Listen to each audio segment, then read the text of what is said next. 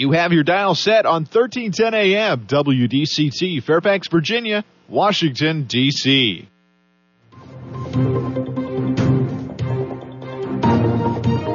워싱턴과 미국 그리고 세계의 흐름을 짚어보는 라디오 워싱턴의 시사 토크쇼 워싱턴 전망대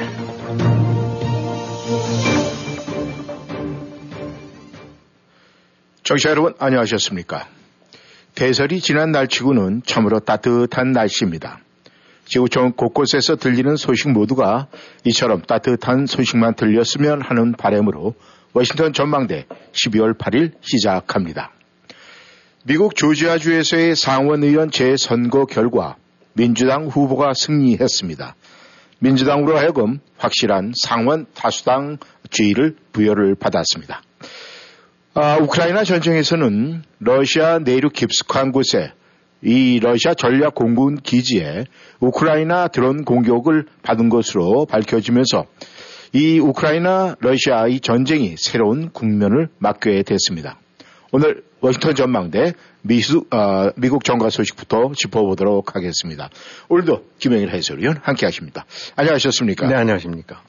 네, 아, 이 소식이 뭐 반가운 소식인지 아니면 미국 내에 정치적으로 좀 어떻게 편안해질 수 있는 건지 이 조지아 연방 선거 이 상원 재선거에서 민주당이 승리를 했습니다. 네, 그렇죠. 예. 뭐 물론 이제 공화당 지자들 쪽 입장으로 봐서는 굉장히 이제 속이 쓰린 일일 수 있고 민주당 지자는 그 반대가 되겠죠. 네.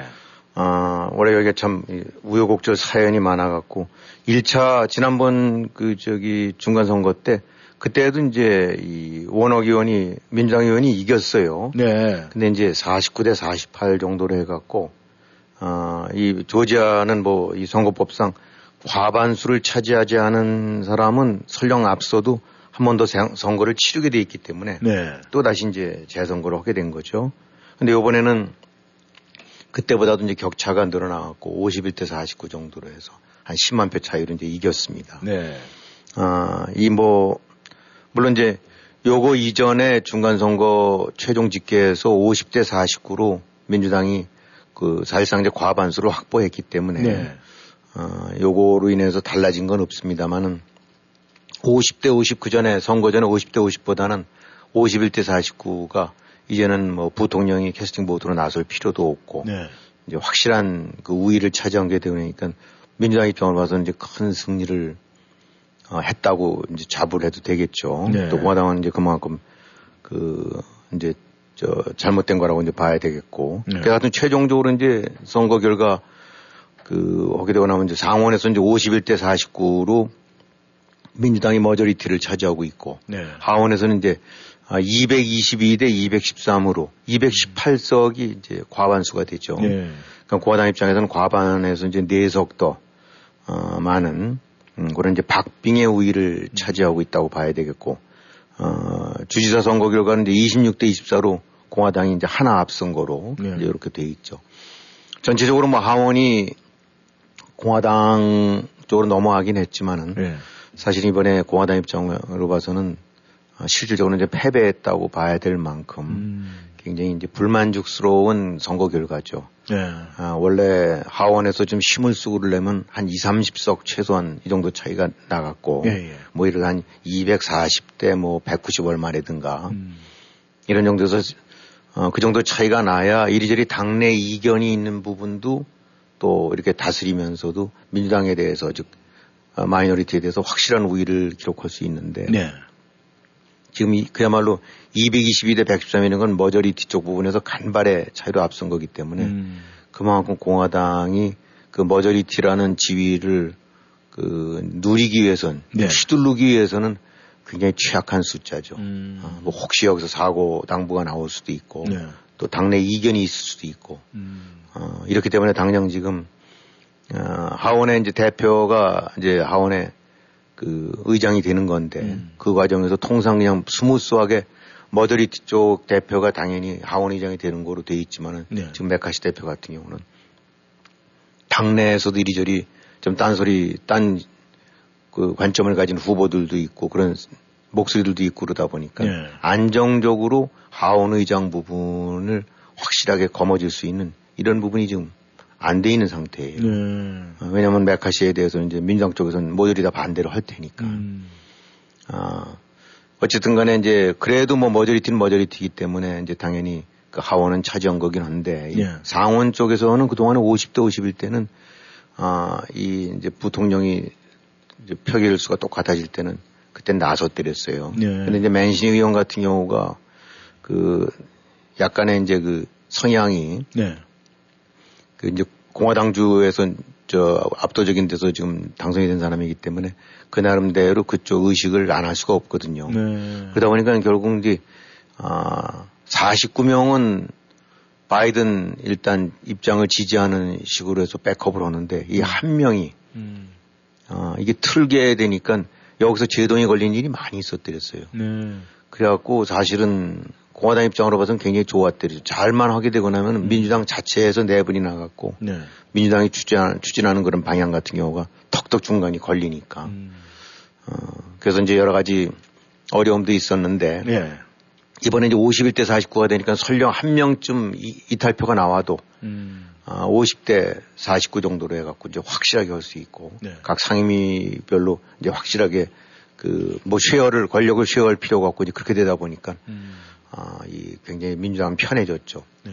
그리고 무엇보다 이제 중간 선거라는 거는 이제까지 역사상으로 보게 되거나 뭐 항상 집권당 그러니까 백악관을 차지한 정당이 항상 그 많은 견제를 받고 음. 야당 쪽에 그 확실한 우위를 보여줬었는데 이번이 여러 가지 여건으로 봐갖고는 아주 바이든 뭐 선거 저 경제 안 좋고 인플레에다가 뭐 가스값 전쟁 아 그다음에 뭐 코로나도 제대로 완벽하게 안 끊어지고 해서 그냥 하나같이 다, 어, 이 야당 입장에서는 좋은 호재였는데 네. 그래서 와장창 밀어붙여, 밀어붙여 갖고 그야말로 red wave 음. 그냥 붉은 파도를 일으킬 거라고 봤는데 네. 어, 이게 역대 중간 선거로 따져봐더라도 거의 최고로 잘 선방을 할 만큼 결과 음. 나오고 나니까 이거 완전히 망가졌다고 보는 거죠. 네. 어, 그래서 그런 측면으로 봐서는 아주 민주당은 해피한 음. 그 뭐, 저, 텔레비 나오는 그, 저, 대표들 이렇게 보는 게 얼굴에 그냥 기미까지 웃음이 끊어지질 않아요. 예. 예. 아, 그러니까 뭐, 그 대신 이제 공화당 쪽에서는 이거 완전히 이제 지금 침묵 모드로 음. 이제 들어간 것 같고, 예. 그렇게 결과가 종료가 됐습니다. 네.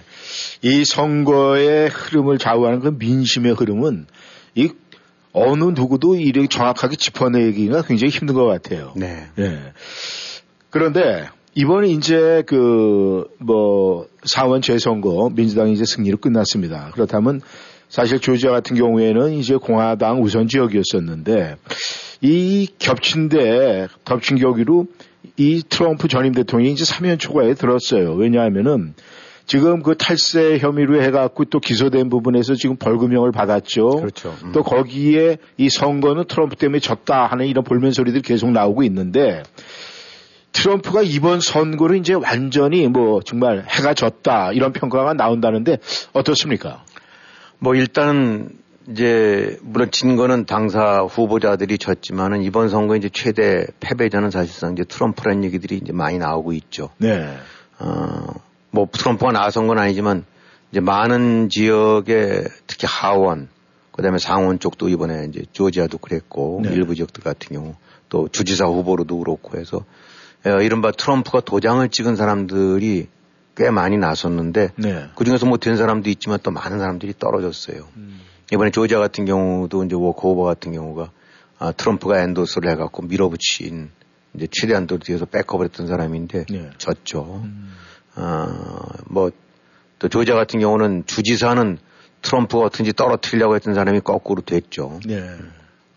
이런 식으로 해갖고, 어, 이제 선거가 끝나고 난 다음에 뭐, 이제 드- 지금 공화당 내부에서 이제 부글부글 끓고 있는 거죠. 왜 이렇게 좋은 여건을 맞이했던 중간 선거를 모조리 망쳐버렸느냐. 네. 그 결과가 뭐냐. 그, 그러니까 원인이 뭐냐. 음. 이런 것들 당연히 논의하지 않겠어요. 네. 어, 일단은 지금 그 이제 공화당 내부에서 이제 나오고 있는 얘기는 이 결국은 여러 가지 이제 후보들 개개인도 작용 뭐 저 그런 이- 저기 원인이 되고 네. 또 여러 가지 뭐 이 저 선거 후보 공약이라든가 메시지 이런 부분도 있었지만 종합적으로 가장 영향을 끼친 것 중에 하나가 이제 결국 이제 트럼프 도장이다. 음. 트럼프라는 그 망령 때문에 어, 이 많은 부분에서 이제 데미지가 왔다. 네. 그래서 선거 전에도 그런 말씀 많이 드린 적이 있습니다만은 primary 공화당 primary 때는 트럼프를 지지하는 것이 유리한데 네. 본선에 들어오고 나니까 민주당 지지자 혹은 중도 성향의 지지자들이 트럼프에 대해서 거부감을 갖는 사람들이 음. 훨씬 더 많거든요. 네. 어, 그러니까 결국 그게 다 작용이 된 거다. 음. 어, 그러니까 트럼프 도장이 어, 예선 때는 먹혔을지 몰라도 본선에 가서는 오히려 그것이 이제 흠이 돼 갖고 음. 그것이 부담이 돼 갖고 이길 만한 데서 많이 놓쳤고 안전하게 이길 때서 간발의 차려 이기는 식의 이런 결과가 나온 거다. 음. 그래서 이제 전체적으로들 다들 조사를 해봤더니 대략 트럼프 도장을 받은 후보가 예상보다 평균 5%포인트 정도를 덜 받았다라는 음. 게 나온 거죠. 네. 그러니까 원래 그냥 예, 저 여론조사 때는 아, 50대, 아, 60대 40으로 공화당 후보가 이길 거로 봤더니 네. 트럼프 도장 된 데가 아, 거기서 20% 차이가 났던 것이 아, 5%포인트를 깎아 먹어갖고 음. 음, 근데 이제 요게 와- 완벽하게 이길 만한 데는 문제가 없는데, 네. 아, 막 52대 48. 이쯤에서 공화당이 그래도 이길 것 같다. 간발의 차이긴 하지만 아슬아슬하게 이길 것 같다라고 예상됐던 데서는 뒤집어졌던 얘기죠. 네. 아, 5% 깎아먹으면 2.5% 깎고 2.5% 저쪽으로 붙게 되고 나면 뒤집어지는 거 아닙니까? 그렇죠. 아, 이게 뭐, 각 지역구마다는 조금 다를지 몰라도 이것이 종합적으로 봤더니 그런 결과가 나타났다. 음. 아, 결국은 이제 트럼프의 어떤 후광이나 이런 부분들이 공화당 입장으로 봐서는 큰 부담과 오히려 그 역기능을 어, 보여준 거로 돼버렸다. 네. 아, 그러니까 이제 특히 이번에 상원 같은 경우에서 끝나고 나서 아마 선거 결과 직후에 이제들 내부적으로 회의들이 있었나 봐요. 네. 그래서 거기서 또 이제 많은 말들이 나왔고 음. 이대로 가다가는 예, 끝난다, 네. 미친다 그러면서 이래서 이제 트럼프의 그 복심이라고 얘기했던 그 이제 저 사우스캐롤라이나 하원 의원 같은 예, 그 예. 공원 저 상원 의원 같은 경우도 아, 얘기가 일단 당내의 대통령 후보로서는 트럼프가 그 가장 그 영향력이 여전히 크고 예. 어 그럴지도 모른다.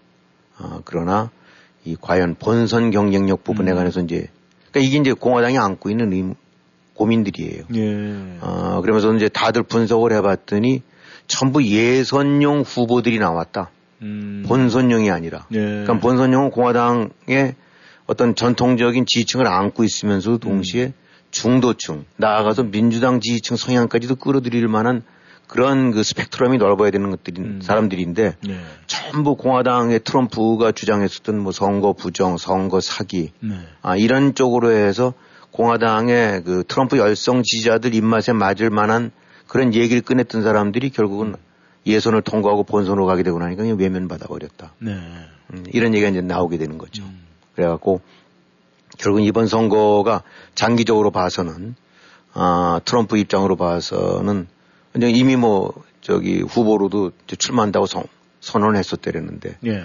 아, 그야말로 이제 큰 부담을 아는 거죠. 트럼프 라벨이 이제는 짐이 된다. 음. 그리고 무엇보다도 아, 마가 이른바 트럼프 열성 지지자들 사이에서는 여전히 그 영향력이 남아있지만은 음. 이렇게 됐었을 때는 앞으로 큰 문제가 될 수가 있다. 예. 아, 결국은 본선에서 진다. 음. 아, 이제 이런 결론들이 내지 이런 의구심들이 공화당 내에서 이제 아주 노골적으로 나오기 시작한 거죠. 네.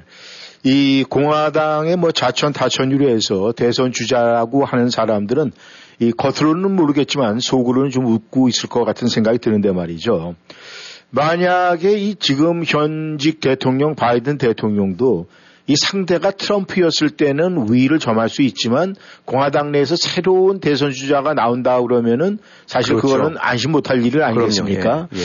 그렇다면은 이번에 결과를 봤을 때 아, 미 전국에 미칠 영향도 있을 것이고 2024년도 대선에도 분명한 영향이 있을 것 같은데 어떻게 분석을 하십니까? 네, 지금도 이제 그걸 보고 있는 거죠. 공화당에서도 어, 의회까지는 어떻게 갈 수 있는데 이대로 해서 트럼프를 간판 주자로 내세워 갖고 어, 백악관을 탈환할 수 있을 것인가에 음. 관해서 이제 아주 확 그 의구심들이 이번에 겪어보면서 네. 이제 이건 아니다라는 음. 얘기들이 이제 나오고 있는 거죠. 네. 음, 그렇기 때문에 아, 뭐 근데 지금 뭐 사실은 이제 그 저기 조지아 선거 발표한 날 트럼프 그룹 쪽에서 세금 사기 재판에서 유죄 판결이 나왔거든요. 예. 어, 17개인가 죄목에서 다 모조리 유죄 판결이 나왔대는데 거기서 이제 벌금 맞게 되고 물론 그 벌금에 에, 거기서 직접적으로 트럼프 자신이 인벌브된 것이 아니라 트럼프 기업이 예. 된 거긴 하지만은 그렇지 않아도 지금 연걸리도 걸려 있는 거에 음. 어, 이제는 명백하게 법적으로 유죄 판결이 나왔고 네. 그런 혐의가 이제 벌금액 같은 경우는 좀더 있, 뭐 1월 달에 나오는 것 같은데 이거 이외에 뭐 의사당 난입 사건, 네. 그다음에 조지아 선거 그 저 주무장관한테 압박 가한 것들, 네. 그 다음에 또 뭐 구설수식으로 그 반유태주의자 혹은 음모론자 캐논 뭐 이런 사람들이랑 밥 먹고 저기 엄지척 하면서 사진 찍은 것들, 예, 예. 뭐 이런 것들이 줄줄이 나오고 나니까 야 이거 이거 이러다 큰일 나는 거 아니냐 이제 얘기가 나오게 되는 거죠. 네. 그러니까 상대적으로 이제 프로이다 주지사 같은 경우가 이제 뜨게 되는 거고, 음. 드센티스 같은 경우가. 아, 그래서 아까 말씀하신 대로 지금 트럼프 입장으로 봐서는 어, 점점 점점 이제 어, 기회의 창이라고 해야 될까 가능성이 음. 어, 많이 이제 그 다운이 됐다고 봐야 음. 되겠죠.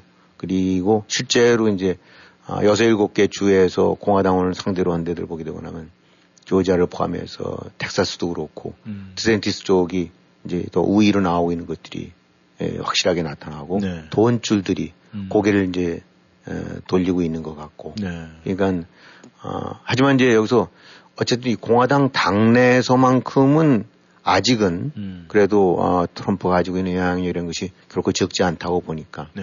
그래서 이제 이게 딜레마죠. 그 당내 경선 후보가 본선 후보로서 적합하냐 경쟁력을 갖냐 이게 바로 딜레마인데 음. 아주 전형적으로 당내 경선으로서는 막강하지만은 어, 본선 후보로서는 아, 트럼프로는 이제는 어렵겠다라는 예. 인식이 확산되고 있으니까 이제 그, 음. 이것이 트럼프의 고민이자 동시에 이제 공화당의 고민이고 음. 이제 요거에 맞춰서 민주당 쪽으로 봐서는 지금 원래 그 바이든이 어, 뭐좀 두고 간을 보고 이제 내년쯤 어, 결정하는가 하다가 이번에 조지아 선거 나오는 거 보고 확실하게 아 이제 자신감 이제 트럼프는 가는구나 음. 어, 뭐 상대가 어, 안 되겠구나 뭐 이런 느낌도 있을 수도 있고 무엇보다도 이번에 이제 바이든이 포괄적으로 제시했던 전략이 어, 국정에 대한 편, 평가보다는 네. 아, 민주와 반민주를 선택해라. 음. 트럼프 찍으면 트럼프 지지자들 찍게 되고 나면 선거 부정하고 모든 거 의사당 난동 뒤에서 저 같이 관여하고 어, 헌법 부정하고 이런 저 세력이다. 네. 거길 찍을 거냐 아니면 민주주의를 지키는 쪽으로 올 거냐. 네. 라는 그 프레임이 먹혔다는 거라고 보는 거거든요. 음. 그리고 특히 이제 민주당 지지자들 이번에 나타나는 성향 보게 되고 나면은 고학력 여성의 suburb, 교외 거주자들. 네. 어, 대체로 공화당 지지자들이라는 것이 이제 그 소위 여촌야도 아, 이런 식으로 해갖고 그 아주 저 농경 뭐 이런 전통적인 농민층들 예. 쪽 부분은 공화당 성향이 높았고 네. 대도시 쪽이 민주당 성향이었는데 suburb 쪽 부분이 약간 그 중도 내지 이런 식에서 하지만 약간 그 red 성향으로 갔었던 그런 저 지지자들이 네. 이번에 많이 돌아섰다는 거예요. 음. 특히 젊은층 여성들, 음. 서버브, 교회 거주자들. 네. 그러니까 이제 이거는 공화당으로 표분석해 봤더니 야 이거 큰일 나겠다. 음. 이 사람들이 왜 이랬냐 했더니 트럼프에 대한 반감이 아주 높더라. 네.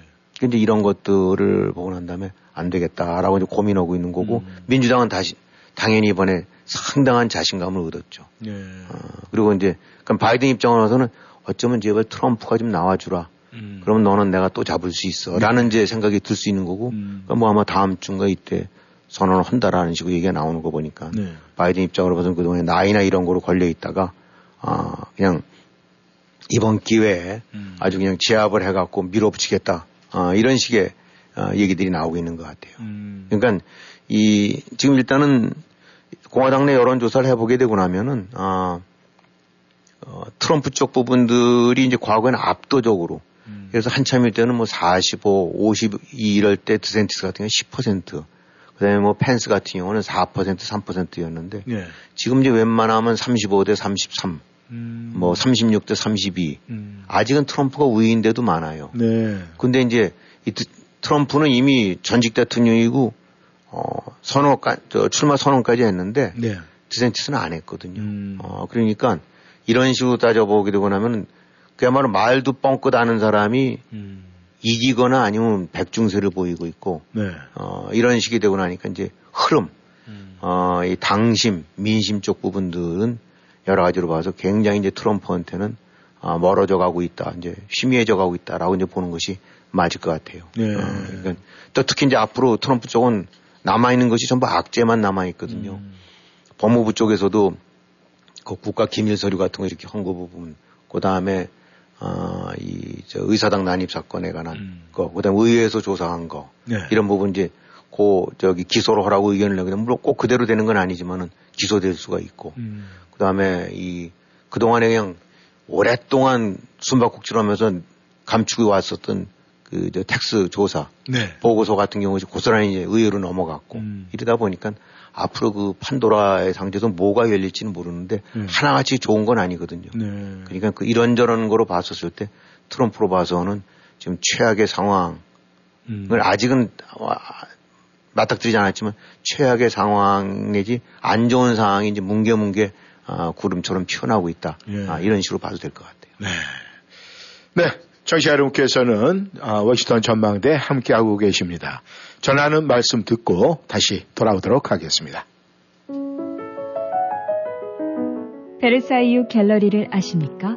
가구의 명가, 이탈리아에서도 최고의 브랜드만 고집하는 명품 가구점입니다. 세계 각국 정상과 정재계 명사들의 선택, 베르사유 갤러리는 맞춤형 주문 제작으로 최고의 만족도를 보장합니다. 품격 있는 가구가 집안의 격을 높여줍니다. 베르사유 갤러리는 특별한 분만을 고객으로 모십니다. 주중에는 예약 방문만 하며 첫 방문 시 가구, 전등, 악세서리를 20% 할인 중입니다. 703-255-0555 전화 상담은 영어로만 제공됩니다. 교통사고 후유증 치료 정확한 선택이 중요합니다. 박이섭 척추신경. 박이섭 척추신경의 박이섭 원장은 미국 최고 권위의 샌디에고 척추건강연구소가 인증한 교통사고 전문 치료 전문의입니다. 목, 허리, 어깨, 다리 등 근골격계 통증 전문 박이섭 척추신경은 보험이 없는 분들을 위한 특별 할인 서비스도 제공합니다. 원장이 직접 치료해드리는 센터빌 박이섭 척추신경 703-543-4810 543-4810 박이섭 척추신경 여행사 고국일주는 업그레이드된 럭셔리 호텔 볼거리 먹거리로 서남권 4박 5일 매주 토요일, 동해권 4박 5일 매주 금요일, 제주 2박 3일 매주 수요일, 전국 일주 10박 11일은 매주 토요일 출발합니다. 또한 탑이 모시고 가는 고국일주는 2023년 4월, 9월, 10월 10박 11일 일정으로 출발합니다. 가보신 분이 추천하는 탑 여행사 고국일주 여러분 함께 하시겠어요? 한 번 고객은 평생 고객 탑 여행사 여행 문의 703-256-0606 703-543-2322 걱정 뚝, 안심 up. 언제나 고객과 함께하는 믿을 수 있는 이신욱 공인회계사. 이신욱 공인회계사는 조지 워싱턴 회계학 석사 및 시카고 대학 MBA를 졸업했으며 고객이 보지 못한 부분까지 챙겨드립니다. www.yicompany.com 웹사이트에 접속하셔서 편하고 안전하게 온라인 상담 및 세금 보고 의뢰해 주세요. 각종 세금 보고 및 회계 업무는 이신욱 회계사무실에서 애난데일 한국일보 2층 센터빌 스파월드 건너편 전화번호 888-737 number one 언제 어디서나 이신욱 공인회계사 메디케어와 오바마케어 보험 가입 기간입니다. 더 좋아진 내년도 보험을 꼭 확인하세요. 보험 변경하실 분, 65세가 되실 분, 치과, 안과, 보청기 커버가 필요하신 분, 703-591-0009로 전화 주세요. 서비스 만점, 조은혜 보험. 무료 상담은 703-591-0009입니다. 생명보험, 자동차 보험도 취급합니다.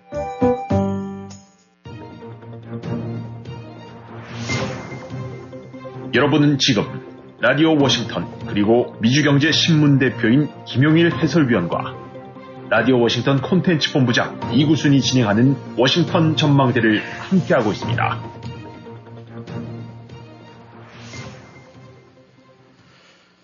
전하는 말씀 듣고 다시 돌아왔습니다. 이 한나라의 제왕, 이 대통령은 천운이라고 하는데 말이죠. 아, 이 바이든 대통령이 사실은 처음에 대통령 출마했을 때 뭐 정말 될 거다 아무도 상상을 못 했었는데 아무튼 이 운이 좋았어요. 이 바이든 대통령 능력이 있어서가 아니라 이 트럼프가 싫어서 그랬는데 지금 와서는 다시 재선을 노리고 있다. 참 이 천운 그것이 참 다시 한번 생각이 아, 나게 합니다. 예, 우크라이나 소식을 좀 봐야 되겠습니다. 이 우크라이나군이 드디어 사고를 쳤어요. 이것이 드디어 이제 이 다윗과 골리앗의 그 싸움에서 이 조약돌을 이제 던지기 시작을 했는데 우크라이, 아, 우크라이나군이 이 러시아 내륙의 주요 공군 기지를 타격을 했어요. 그렇죠. 이거 푸틴이 열받아가지고 가만히 있, 있지 않을 것 같은데 이 소식이 어떻게 됐습니까? 이 사실 그동안에 사람들 봤을 때 저게 무슨 전쟁이 저 모양이냐. 한 나라만 일방적으로 두들겨 맞고. 네. 다른 쪽은 멀쩡하게 있으면서라고 참 속상해 했었는데, 어, 일단 지금 우크라이나가 그 모종의 무기로, 그러니까 일단 지금 이제 무인기, 아니 저기, 그렇죠. 무인기라고 이제 드론이라고 예. 생각되는 거로 해갖고, 어, 러시아 깊숙한 주요 공군기지 두 군데, 그 다음에 또 이제 그 이어서는 그 이제 5일날 그런 일이 있었고, 네. 어, 6일 날에는 또 다른 이제 연료 저장 탱크 같은 기지에 그런 것도 이제 어, 폭격을 했죠. 네. 여저 폭발시켰는데 어, 그동안과는 달리 이제 우크라이나 쪽이 고개를 끄덕이면서 우리가 한 거야라는 식의 사실상 이제 시인을 했는데 네. 문제는 지금 그 공격받은 러시아 군사 시설이라는 것이 어, 정말 중요한 공군기지고 전략 공군기지고 또 무엇보다도 우크라이나한테 멀리 떨어져 있어요. 네. 어, 그러니까 지금 엥겔스 기지라는 데가, 어, 거기가 이제 제일 중요한 데인데, 그 미, 저, 러시아의 이제 전략 핵폭격, 그 담당할 음. 그런 중요한 기종들, 어, 그 미국으로 친다는 무슨 B-50이라든가, 예, 예. B-2 이런 것들 같은 건 최고 중요한 비행기들이, 폭격기들이, 어, 이 기지로 삼고 있는 엥겔스 기지를 쳤는데, 여기 이게 720km 정도가 떨어져 있답니다. 예. 400몇 마일이 저 떨어져 있는 거죠. 네. 그러니까 이 엄청나게 내륙 깊숙한 데죠. 음. 아, 저 서울이랑 부산 사이가 뭐 한 400 몇십 킬로 된다고 한다 그러면 음. 아마 한 평양쯤에 뭐 대충 그 정도가 되지 않을까 보는데 아니면 평양보다 그 이상이 될 수도 있죠. 네.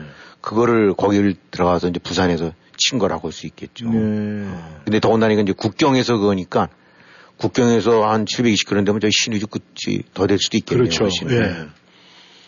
이제 난리가 났죠. 이게 도무지 이게 무슨 일인가 음. 하고 동시에 이제 두 군데 라잔이라는 기지랑 앵겔스 기지가 이제 다 공격을 받았는데, 음. 어, 여기가 이제 말씀드렸던 대로 그냥 동네 무슨 주유시설이라든가 저장 보호기지가 아니라 음.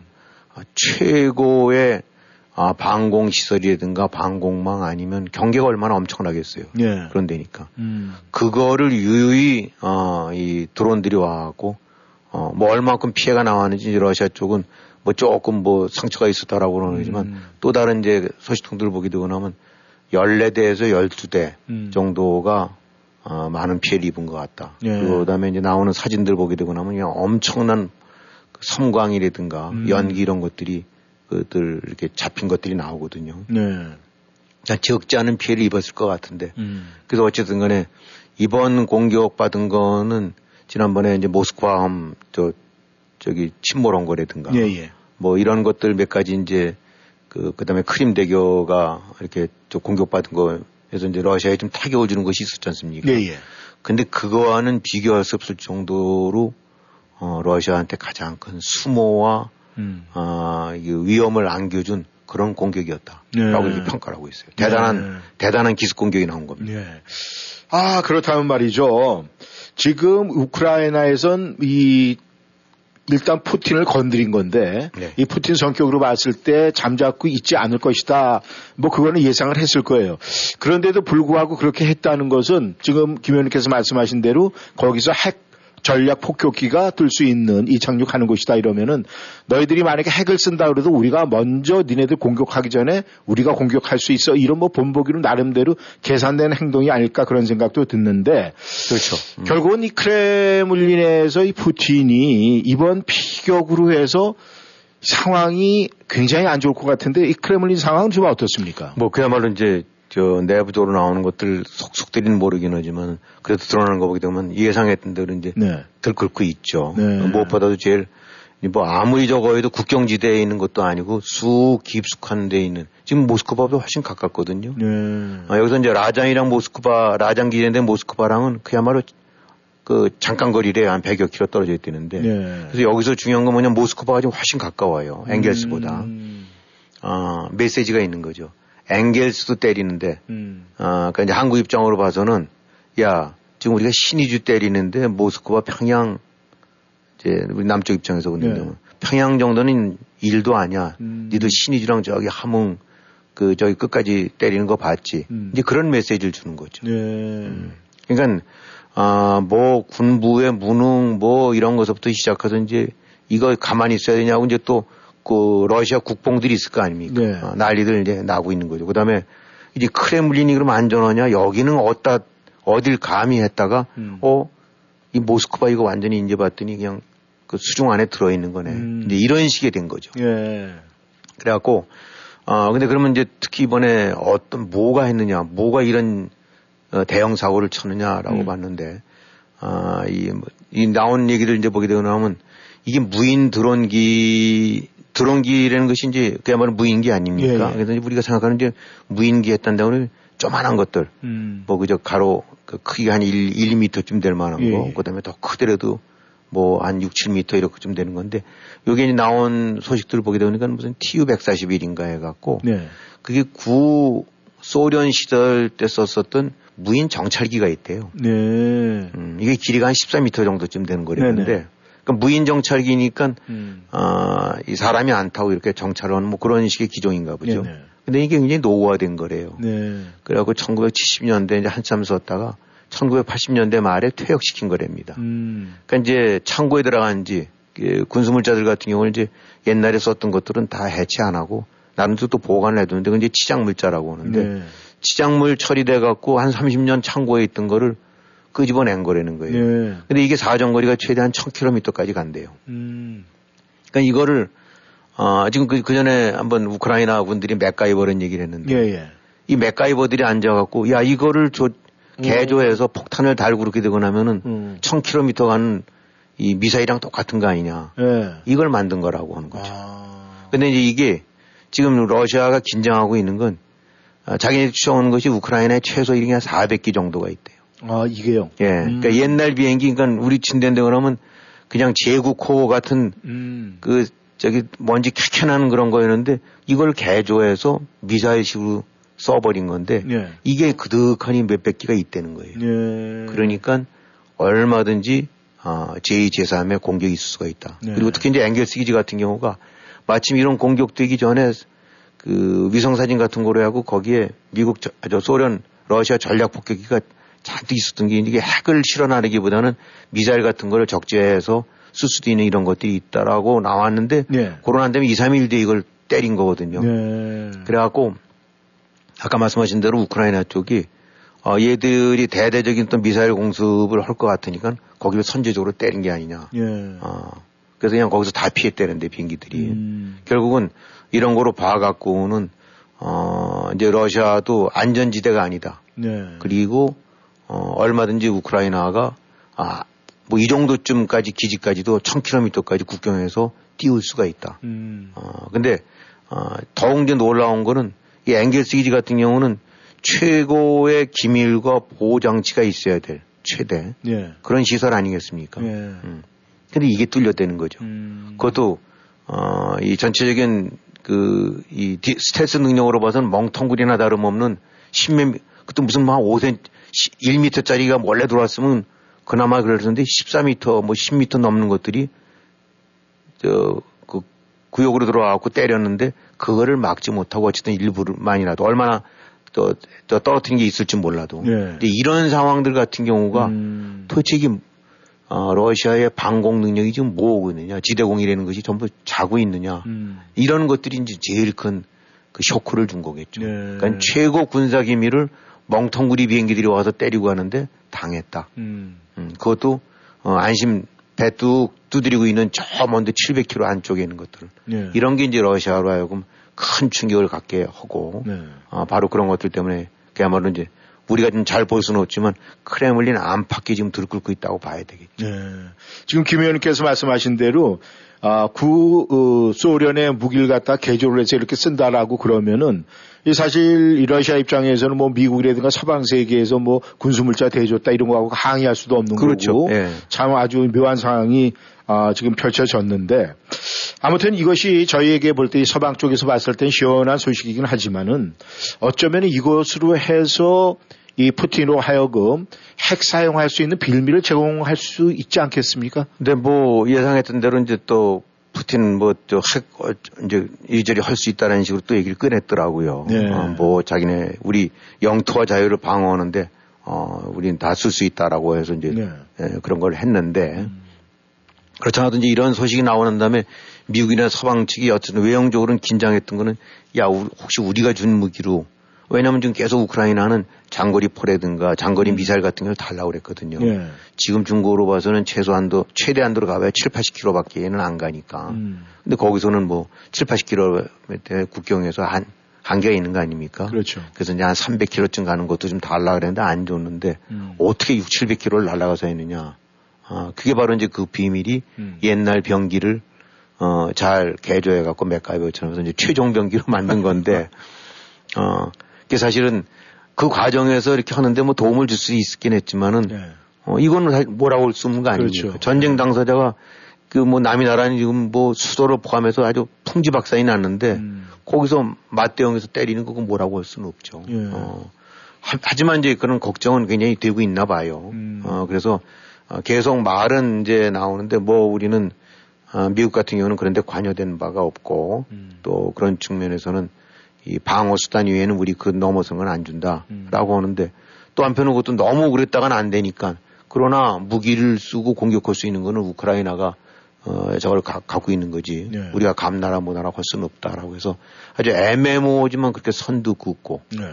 또 행여라든지 에스컬레이트 되는 걸 막겐 하고 있고 그러는데 어, 그런 측면에서는 이제 서방은 약간 어, 어정쩡하죠. 음. 그리고 조금 난감한 상황이 될 수도 있긴 하지만은 음. 이건 뭐 입장 바꿔놓고 보면 우크라이나 입장으로선 크레물린이 아니라 어디든지 손만 쓸 수 있는 데면 다 그냥 박살을 내고 싶은 것이 우크라이나 사람들 마음 아니겠습니까? 음. 또 전쟁이라는 건 당연히 그런 걸 각오 오는 거고.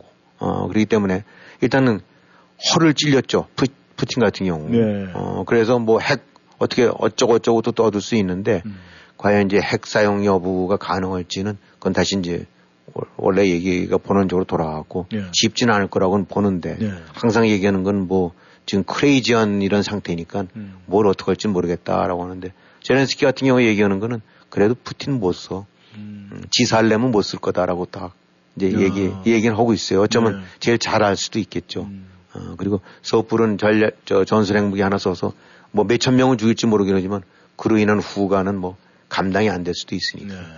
예, 그래서 그런 부분은 이제 항상 장담은 못하는 부분이에요. 음. 어, 그러긴 한데, 어, 확전 여부까지는 푸틴도 참 애매모호하기 짝이 없죠. 음. 어, 이거를 갖고 무슨 핵을 쓸 수도 없는 거고, 그 다음에 또 뭐 생물학 무기를 써서 온갖 어, 덮어쓸 수도 없는 거고, 음. 그 대신 이제 부담되는 거는 이게 따져봤더니 바로 요런 과정을 거쳐서 만들어진 무기다라고 하는데 재미있는 거는 아, 그러니까 지금 이제 러시아가 저렇게 지리멸렬하는 것이 뭐 무기가 없고 물론 많이 낙후된 것들도 있고 그러긴 하지만 무기가 없고 뭐 힘이 없어가 아니라 음. 현장에서 보게 되거나 하면 확 차이가 난다는 게 웬만하면 러시아군은 그냥 저 웃돌이 벗어서 저 저기 난그 소위 하얀 난닝구 네. 어, 그거 던, 던지고 그냥 도망가 버리는데 네. 우크라이나군은 이제 아마 알라리다 이 음. 끝까지 저항을 하고 그다음에 이제 하고 그러나 봐요. 네. 그래서 우리로 친댄데 그러면 우크라이나 군 내에서는 일종의 장터가 아주 활발하게 거래가 된답니다. 네. 그러니까 탱크 부대가 가서 하는데 장갑차를 했다 그러면 야 우리 장갑차 캐터필러 몇 개 있는데 음. 니네 갖다 쓸래 뭐 어. 그다음에 우리는 필요 없는 기관 총알이 있는데 네. 니네 뭐 야, 이게 할래 음. 뭐 이런 식으로 해갖고 아 이게 물자 공급을 받고 있긴 하지만은 이제 우크라이나군 입장으로 봐서는 그 너무나 많은 물자들을 지금 포획을 하니까 네. 러시아군이 버리고 하는 거. 네. 어, 그러니까 거기서 용도별로 해갖고, 음. 어, 국가에서 이렇게 다 공급하는 게 제한이 있을 거 아닙니까? 예. 그러니까 서로 주기도 하고, 음. 야, 뭐 니네 뭐 먹을 거 좀 남아 있으면 그것도 좀 시- 신경 써주라. 그러게 되면 그것도 주고. 예. 하여튼 해갖고, 러시아, 아니, 우크라이나 곳곳에 이런 맥가이버들 부대들이 있어갖고, 네. 이거 보면 여기 뜯어서 절로 붙여주고 절로 해서 일로 음. 개조해서 고쳐주고 해갖고 그러니까 이런 상황을 보게 되고 나면 아, 외형적으로 봐서는 등치 큰 골리앗 같지만은 예. 이게 안 된다고는 그런 평가가 나오는 것들이 음. 하나하나 전장에서 보게 되고 나면 싹수가 없어 밴다는 얘기죠. 예. 러시아분들이. 그냥 그 큰 등치에 음. 아, 탱크 뭐, 뭐, 좀 장갑차 그냥 포 이런 거 주랭랑 해버리, 저, 쳐버리는데 음. 우크라이나는 이렇게 이제 알라리 볼트너트까지 해갖고 서로 이제 챙겨 쓴다 이런 부분들이니까 이런 것들 하나가 자가백이긴 하지만 전장의 미래를 결정 줄 수 있는 중요한 요소라고 볼 수 있겠죠. 네. 아, 재미있는 얘기고 좋은 얘기예요. 예. 교수님 말씀을 쭉 들으니까 뭐 이런 경험이 생각이 납니다. 이 지렁이도 밟으면 꿈틀대는데 이제는 그 지렁이가 꿈틀거리다가 이제 기어 오르고 있습니다. 글쎄요. 그런 생각이 듭니다. 더 좀 해야 되지 않을까 싶은데. 예. 대한민국의 시선을 좀 돌려보겠습니다. 이 한국의 그 해수부 공무원 피살 사건, 이 지금 관련 수사가 지금 이제 턱 밑까지 와 있는데 말이죠.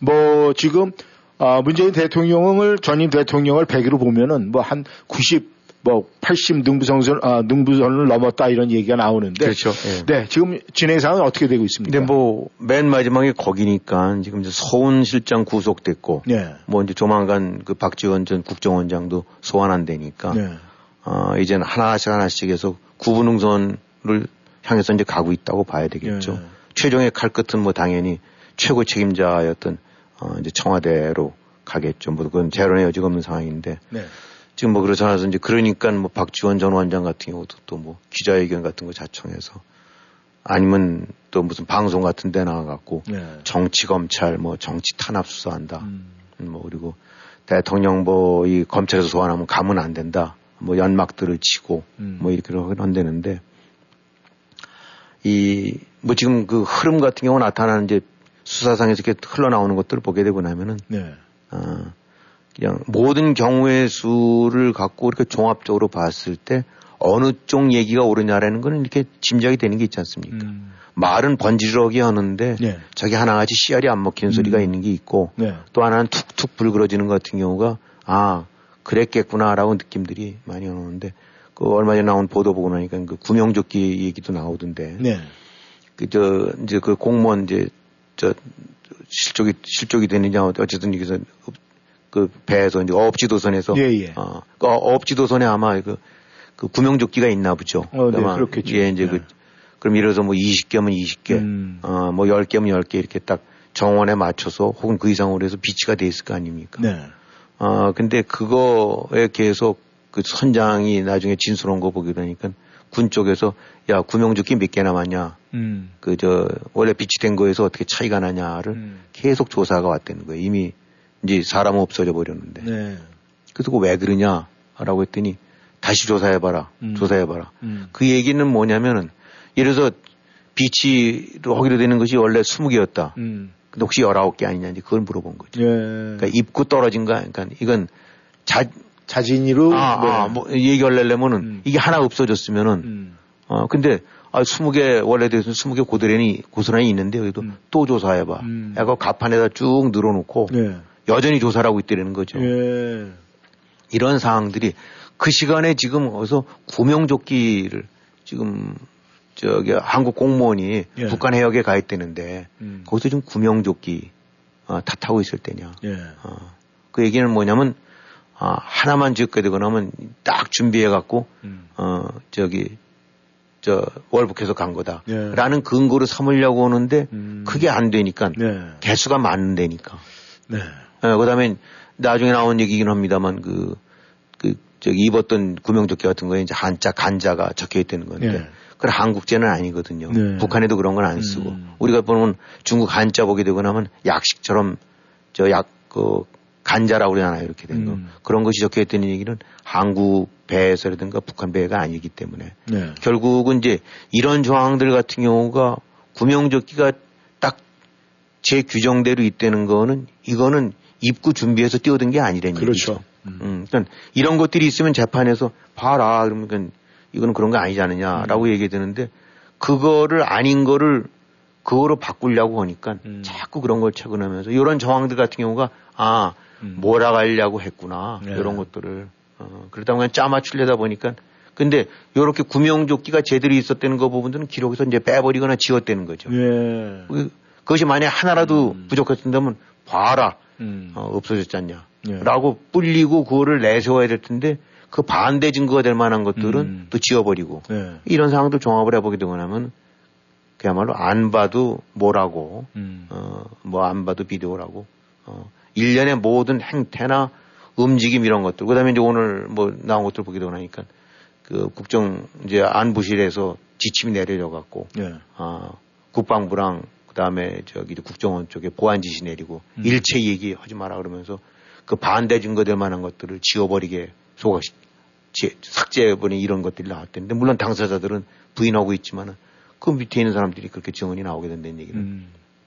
진행되는 모든 것들이 뻔해 보이지 않습니까? 예. 아, 그래서 그런 가운데서 이제 아, 코너에 몰리기 시작하니까 방패막이 치려고 하고 음. 그다음에 정치 검찰 정치서로 이제 지금도 반응들 하고 있는 거죠. 예.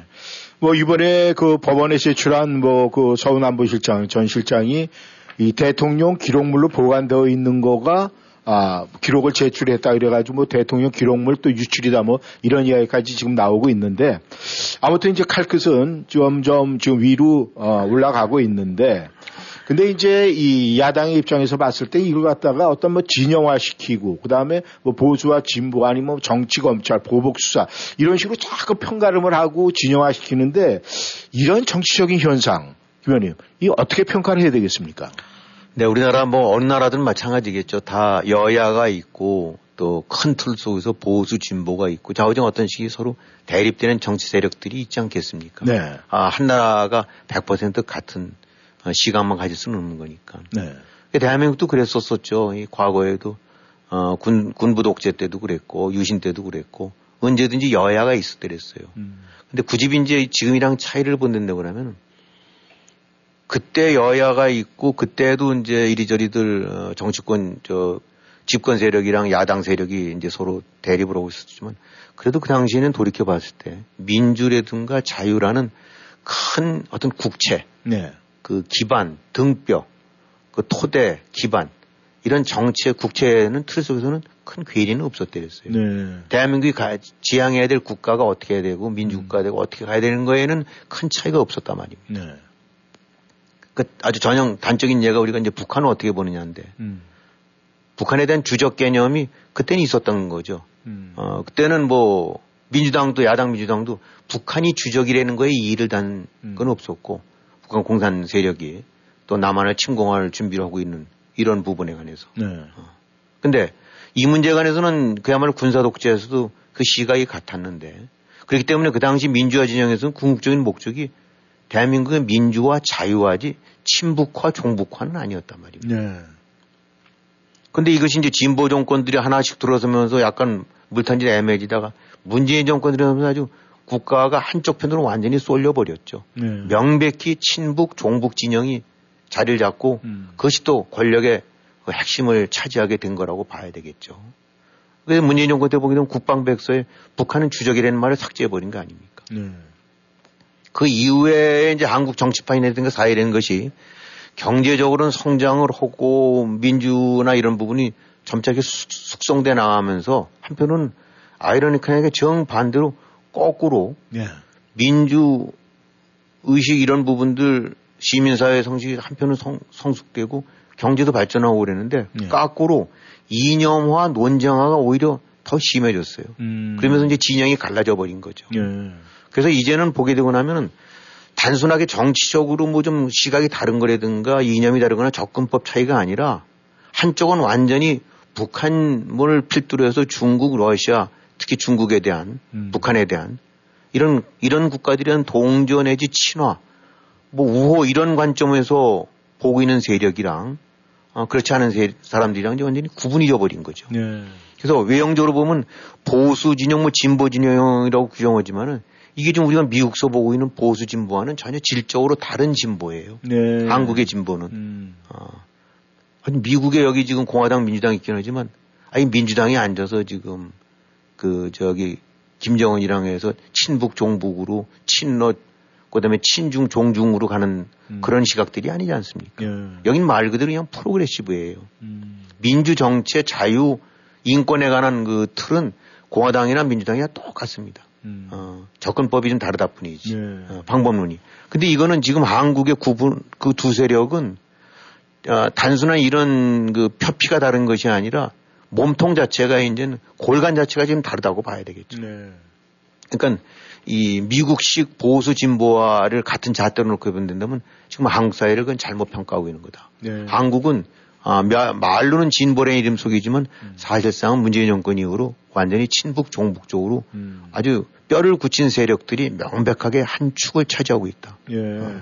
이게 참 이게 불행한 일이죠. 음. 아, 이게 뭐 5, 60년대에 다 지어버렸을 때 그런 진영 논리, 이념 논리가 예. 한국에서 지금 고스란히 살아나고 있는 거니까. 그래서 지금 결국은 올바른 금 정체가 어느 쪽이냐, 올바른 저 세력이 어느 쪽이냐 여러 가지 관점이 있지만 근본적으로 같은 저기 제일 중요한 문제는 어느 체제가 어느 세력이 더 어, 그 나라 국민의 사람들의 어, 인권과 민주와 자유를 위해서 더 기여를 할 수 있느냐가 그것이 제일 중요한 거 아닙니까? 그렇죠. 근데 지금 아, 문재인 정권 그 중심은 그 패거리들 쪽에서 음. 과연 민주와 인권과 자유를 논할 수 있는 어, 그런 그 저거를 가지고 있느냐. 네. 음. 그래서 이렇게 얘기 되거나 뭐 흔히들 야건 뭐 색깔론 아니냐 또 종북 저거 씌우고 음. 어, 그렇게 얘기할지 모르는데 이 해수부 공무원 사건을 다시 돌이켜 본 다는데 그러면은 이게 단순하게 일어났던 무슨 우발적인 사건이나 이런 것이 아니에요. 네. 어, 그냥 한 사람이 죽고 어떻게 하다가 이런 이런 것이 아니라 그 배경과 진행되는 전말을 앞뒤를 보게 되고 나면은 음. 이 종북 친북으로 완전히 뼛속까지 자리 잡은 이 정치 세력 집단이 얼마나 조직적이고 구조적으로 반민주, 반인권, 반자유, 친북, 종북 행태를 보였는지를 그렇게 하는 거를 여실히 보여주는 그런 전형적인 사건이라는 얘기죠. 네. 그러니까 단순 우발 사건이 아니라 음. 그 패거리들의 뼛속 깊은 논리와 접근법을 고스란히 이렇게 보여주는 그런 사건이라는 얘기죠. 네. 결국은 이 단순한 정치적 스펙트럼 차이가 아니라 근본적으로 한국엔 지금 다른 집단, 음. 다른 사고를 가진 딴 나라 사람들이 지금 같이 살고 있다라고 음. 봐야 될 것 같아요. 예. 아, 이게 뭐 지금 지금 박지원 뭐 전 원장 같은 경우 는 무슨 또 나와서 한마디 한 게 검찰에 저, 저 대통령 응해도 안 되고 또 수사해도 안 된다고 그런다는데 음. 이거 뭐 보게 되고 나면 이 사람들 보면 법이나 실정법이는 헌법 혹은 실정법의 기초에서 법에 따라가는 것이 아니라 어 뭐 얘기하는 거 보게 되고 나면 도를 넘지 말라 뭐 무슨 물에 앉지 특히 무슨 옛날 왕조 시대 때 얘기들 하는 것 같고 그 진영 속에서 그러니까 법이 통하는 법이라는 것이 공통적으로 적용되는 것이 아니라 자기들끼리 자기들 세력 속에서는 법과는 관계없이 어, 자기들 나름대로 이념과 논리로서 그냥 똘똘 뭉쳐 있는 거예요. 음. 아까도 말씀드렸지만 딴 나라는 말이 이제 나올 정도가 된 거죠. 네. 어, 지금 우리가 아시다시피 이제 세계 이 우크라이나 전쟁 이런 걸 두고 난 다음에 신냉전이라는 얘기들 많이 하지 않습니까? 네. 2차 대전 때 우리 줄, 줄곧 진행된 냉전 시대가 종식이 됐다가 음. 다시 이제 신냉전 시대가 나오고 있다는데 지금 우크라이나 전쟁 같은 경우도 외형적으로 보게 되고 나면 러시아랑 우크라이나랑 싸우는 것 같지만 이게 좀 더 다른 관점에서 본다고 하면은 민주와 반민주, 음. 인권과 반인권의 세력이 좀 붙고 있는 거예요. 네. 음, 그렇게 봐야 됩니다. 음. 그러니까 중국과 러시아, 북한 이거 누가 뭐래도 아, 친인권, 친민주, 친자유의 패거리라고 볼 수는 없죠. 음. 어, 명백한 반인권, 아, 반민주, 반자유 세력의 아, 결, 국가들의 결집체가 지금 중국, 북한, 러시아 아니겠습니까? 네. 음. 그러니까 지금 아, 이번 그 우크라이나 전쟁에서 이제 바로 이런 류의 대결인데 바로 그렇기 때문에 음. 우크라이나가 이겨야 되고 우크라이나를 지원해야 돼서 그것이 단순하게 우크라이나 한 나라를 구하는 것이 아니라 아, 우크라이나가 상징적으로 당하고 있는 반민주, 반국가, 반인권 패거리들의 세력을 아, 그런 것이 횡행하는 것을 용납해서는 안 된다라는 음. 그런 관점으로 봐야 되지 않습니까? 네.